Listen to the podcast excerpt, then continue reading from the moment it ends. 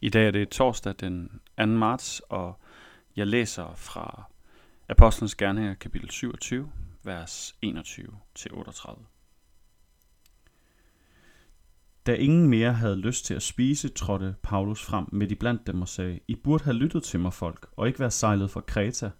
Så havde I været sparet for denne ulykke og det tab. Men nu opfordrer jeg jer til at være ved godt mod. For intet liv skal gå tabt, kun skibet. For i nat stod der foran mig en engel fra den Gud, som jeg tilhører og tjener, og englen sagde, frygt ikke, Paulus. Du skal stå frem for kejseren, og nu har Gud skænket dig alle dem, der rejser sammen med dig. Derfor skal I være ved godt mod, folk. For jeg har den tro til Gud, at det vil gå sådan, som det er sagt mig.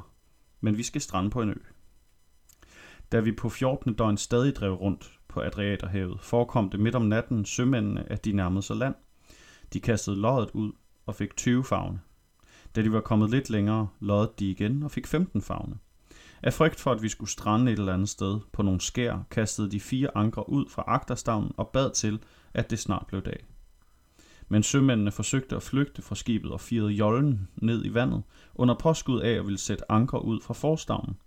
Paulus sagde til officeren og soldaterne, hvis de sømænd ikke bliver ombord, kan I ikke reddes. Så kappede soldaterne tårne til jollen og lod den drive væk. Mens det var ved at blive dag, rådede Paulus alle til at tage føde til sig og sagde, nu har I holdt ud og ventet 14 dage træk uden at få noget at spise. Intet har I taget til jer, derfor råder jeg jer til at spise noget. Det skal til, for at I kan reddes. Ingen af jer skal nemlig miste så meget som et hovedhår. Da Paulus havde sagt det, tog han et brød. I alle spørgsyn takkede han Gud og brød det og gav sig til at spise. Nu fik alle nyt mod og tog føde til sig. Vi var i alt 276 mennesker ombord. Da de havde spist sig mætte, kastede de vedelasten i havet for at lette skibet.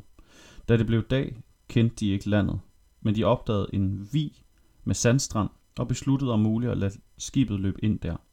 Så kappede de ankrene og lod dem gå i havet. Samtidig løste de rortårne og satte forsejlet og holdt med vindens hjælp ind mod strandbredden. De stødte på et rev med dybt vand til begge sider, og der satte de skibet på grund. Forstavnen borede sig ned og stod urokkeligt fast, men agterstavnen blev splindret af de voldsomme bølger. Så besluttede soldaterne at slå fangerne ihjel, for at ingen kunne svømme væk og flygte. Men officeren ville redde Paulus og hindre dem i deres plan. Han befalede, at de, der kunne svømme, først skulle springe ud og komme i land, og derefter de andre. Nogle på planker, andre på vragrester, og sådan skete det. Alle kom frelst i land. Vi er i måske den mest dramatiske del af Paulus' rejse mod Rom. Og man kan ikke lade være med at undre sig, når man har fulgt Paulus, som vi har gjort her, når vi har læst os ind i historien om hans liv, efter at han er blevet troende. Man kan ikke lade være med at undre sig. Det her menneske, der har mødt så uretfærdig meget modstand.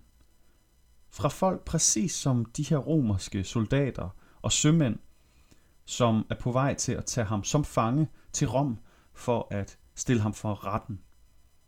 Man kan ikke lade være med at undre sig over den kærlighed, han har til dem. Det håb, han prøver at indgyde dem. Altså, han står jo i stor livsfare. Han har den bevidsthed om sit eget liv, at det kan gå til grunden, hvis kejseren ikke lytter til ham. Og at det formentlig vil ske.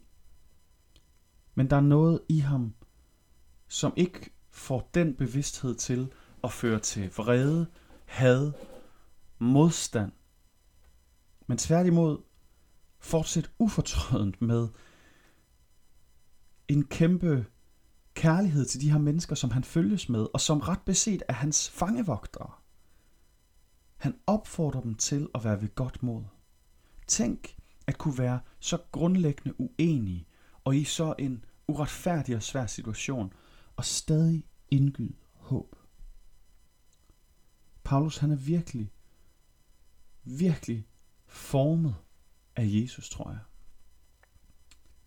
Der er noget ved det møde, han har haft der i ørkenen ude for Damaskus, som bare har ændret ham.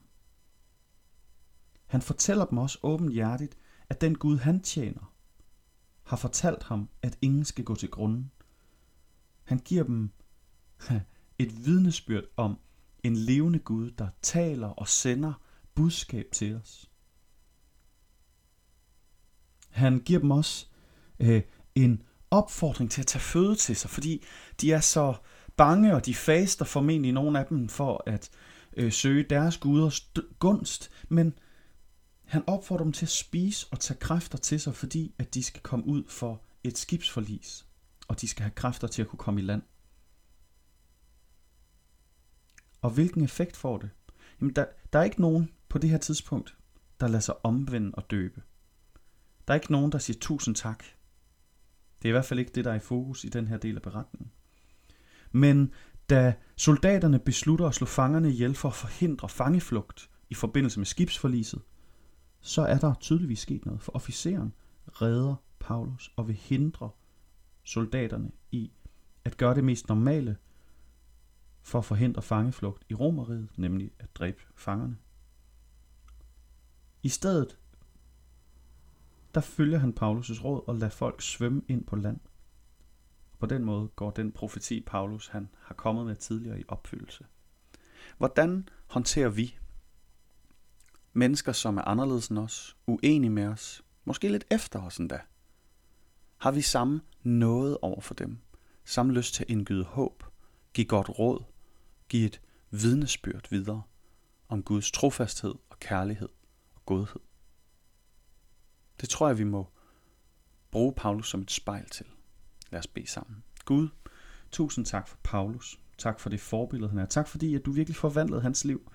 Og vi beder om, at du også vil komme helt tæt på, så vi kan forstå, hvem du er, Jesus.